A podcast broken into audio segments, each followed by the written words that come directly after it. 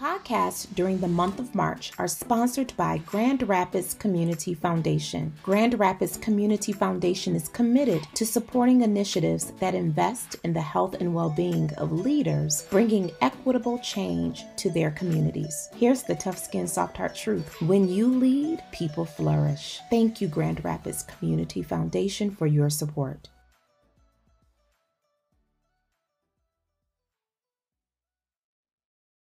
Hey now, hey now, Tough Skin Soft Heart family. Welcome to another edition of the Tough Skin Soft Heart podcast. This is your safe space. This is your healing space. This is the space where we gather to recover, to just be.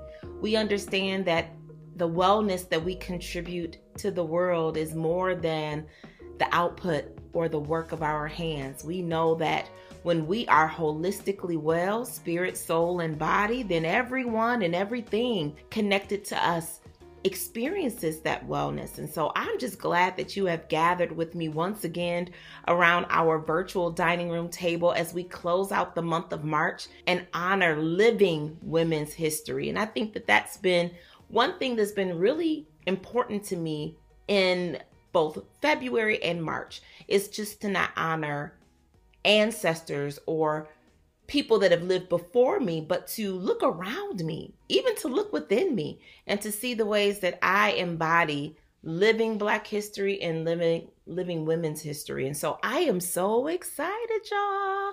I have a little surprise. I am with one of the first sheroes who has impacted so much of my life, so much of my leadership, so much of my approach to servant leadership one of my best friends ever, ever, ever is my mama. Hey, mama. Hey, how are you? I'm so excited. I'm so glad that you said yes. You were you were trying not to say yes. but then I think you ended up saying yes and I'm so grateful that you are joining me for this final episode for the month of March because you are living women's history to me. You are just amazing. And you are the first difference maker that I saw in my life. And we had a conversation that I want to invite the family into because I think for me, the older that I get, I find that as I look into my own lineage and the women in my family, I discover so much about myself. And there is an African proverb that I love, and it says, An elder can see seated what the young cannot see standing up. And so I'm finding in my life now, I'm appreciating these transfer of wisdom conversations that we have just randomly because I know that there are things that you can see that I can't see, and I appreciate your wisdom. And so recently you were telling me why you named me Marie. Now, all of it, I knew that it was in part because of my grandmother and your mom being named Marie, but then you told me something extra special just a week ago, and it has really transformed why I know that my name matters. So maybe you should talk with you name me Shannon, which means wisdom, and right. then you name me Marie. Right. Why is that significant, especially as you see me in this season of my life? Well, because I named you Marie after my mom because I was going through a divorce. Mm-hmm. And uh, I was pregnant with you. And my mother, whose name is Marie, was very helpful to me during that period of my time in my life. So you're named after your grandmother. Look, just being just just name me a helper and a comforter and all the things that she was. I see those same traits in me.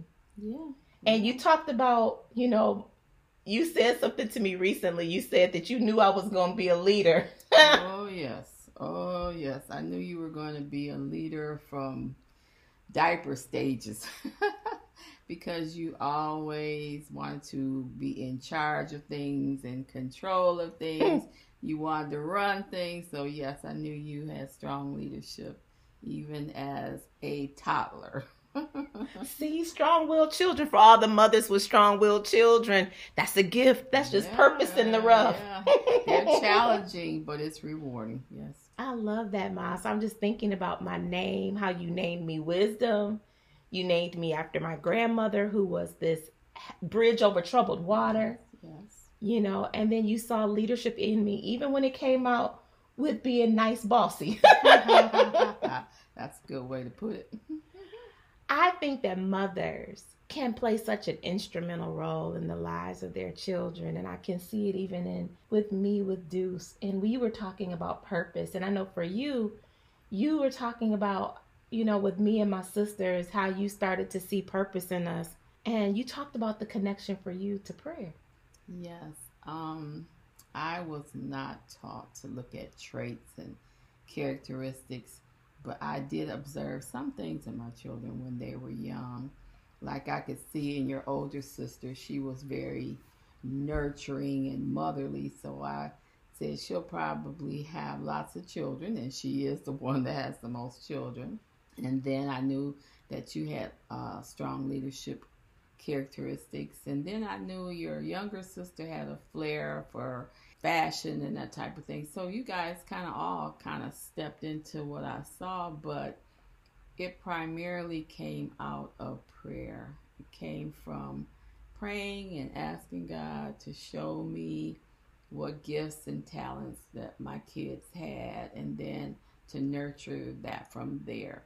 But as far as putting you into clubs or activities that were tailor made mm-hmm. towards your characteristics. It wasn't a lot of things back then. So what I did is I would get you guys involved in certain activities or certain clubs or what what have you. And if you seemed to flourish, then I was like, aha. But mm-hmm. if you mm-hmm. didn't, it was like, okay, maybe that's not their niche. So it primarily came out of prayer and just kind of watching what you guys love to do. Mm-hmm. How do you, you know, I know I think about the tough skin, soft heart family, and I think about the fact that we range in age. We have 18 year olds mm-hmm. to 68 year olds mm-hmm. that are part of this family, but I'm specifically, as we are closing out Women's History Month, I'm thinking about the mothers in our group. You know, there has been so much conversation calling this not just pandemic, but the motherhood recession. It has been said that since the onset of COVID, 3 million women have exited the workforce.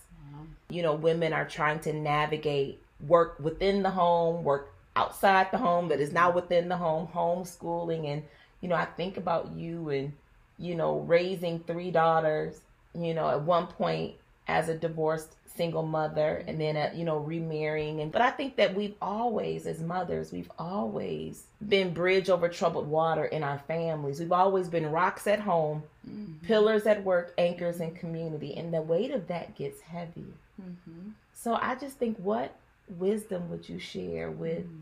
the mothers of our tough skin soft heart community that are you know that they're right now they're keeping their heads above water. They're gorilla glue in everybody's situation. But, you know, sometimes their strength renders them invisible. We can be walking wounded with such ease. What, what would you share? Okay, so one of the things that I see in your generation is that you guys practice self care. Mm-hmm. In my generation, there was no such thing as self care. But one of the tools that I did use was when we first got home from school, from work, it was downtime. Mm-hmm. Everybody had to go to their space and give mama space. And I didn't see that as self care. I saw it as a let mama breathe so mama don't go off. yes, I remember that you had your like precious, it was like a sacred space of like yes. 30 minutes. Yeah. Because I would go and watch Chip 'n Dale. you know, I would watch DuckTales or like my little afternoon lineup of cartoons, and you would take that moment right. just to recover. Right. Because I had to switch hats. I had to go from being a career woman back to mama mode, and you guys did not care if I mm-hmm. worked outside of the home. So I think that what I would tell the mothers today is please practice self care because you have to be a healthy, whole individual first before you can mother children, before you can hmm. parent. Um, because I think that's why we see so much brokenness in our children because they're our broken parents. Yeah. But when you're whole, you have a better chance at raising healthy and whole children. So, self care is one, and that includes time for yourself. And to remember this, I didn't know this when I was young, but you are individual first. Hmm. You are individual before you are a wife, mother, sister, friend. You are individual. So I would say to cherish your individuality, yeah. who God created you to be. And when you stay true to yourself, then you can be true and help others. So, you know, I've been thinking, and we've been talking about this. You and I, we had a conversation last week that still is on replay with me. We were talking about when there is when there are detours or obstructions that we encounter on our path to dreaming big or visioning for our lives and how, you know, if we're not careful, we will allow obstructions to stop us, to make us doubt or question versus saying, okay, this is a moment where I may need to regroup. Mm-hmm. I may need to approach it a new way. Mm-hmm. I may need to recover, but don't quit. I'm just curious if there's anything that you've been thinking about since we had that conversation along those lines, because we both have things that we're striving for. They're different in this season of my life, they're different for this season of your life. But I've been appreciating those encouragement conversations both ways and really just breaking up with quitting just because things fall apart or things don't go as we initially imagined it. Obstacles or setbacks for me have been like anybody else. They've been difficult because sometimes you see it as failure on your part, mm-hmm. and you see it sometimes as interference from other people. Mm-hmm. But the bottom line is you have to push through. And I know that there was an old gospel song that we used to sing when we were young, and that is what was it? Hear my humble cry, mm-hmm. while others, I can't even remember the words to the song. But anyway, it was a song that would encourage us to push through. So, and you kind of helped me with this to see obstacles as something positive and not see it as something negative. And that we all are going to experience them and we're all going to have them. But it's how we look at them yeah. that will determine whether we will push forward or give in. Yeah, I'm learning to see them obstacles as opportunities. And that's hard. That's like it's like a whole brain mm-hmm. reprogramming. Mm-hmm. Because you're right. I think there's, you know, we don't like turbulence. I don't like disruption. I just want to lift and take off and right. keep going. I don't want no disruption. Right because a lot of times it's like we've had to fight so much in the preparation to lift right. that we think that post lift I should see no more complications and sometimes the biggest complications emerge once you start taking those steps yes, i love it mom you pull from your whole choir background they don't know i used to oh all the choirs used to sing in when we were kids and just yeah. Yeah, i think that's so awesome I appreciate you. See, mom, it wasn't so bad. See, no, between you and me. So bad. I'm so grateful. I am grateful for, you know, I know that there are some people in the Tough Skin Soft Heart family you know, that are listening that don't have the earthly presence of their mothers. Mm-hmm. And I'm always holding that close in my heart and in my prayers, especially now. You know, I realize eight of my friends in the past, friends and colleagues in the past two weeks have lost a parent. Mm-hmm. So I find that the older I get, I cherish these moments because, you know, how we package wisdom and mm-hmm. share it with one another is different. But I'm still thankful that I can cross pollinate ideas with you and even though your journey hasn't been reflective of every piece of my journey and vice versa, I'm thankful to still sit at your feet and glean wisdom that helps me. Well, I'm enjoying actually learning from my girls now. I think it's my turn now to learn from you guys.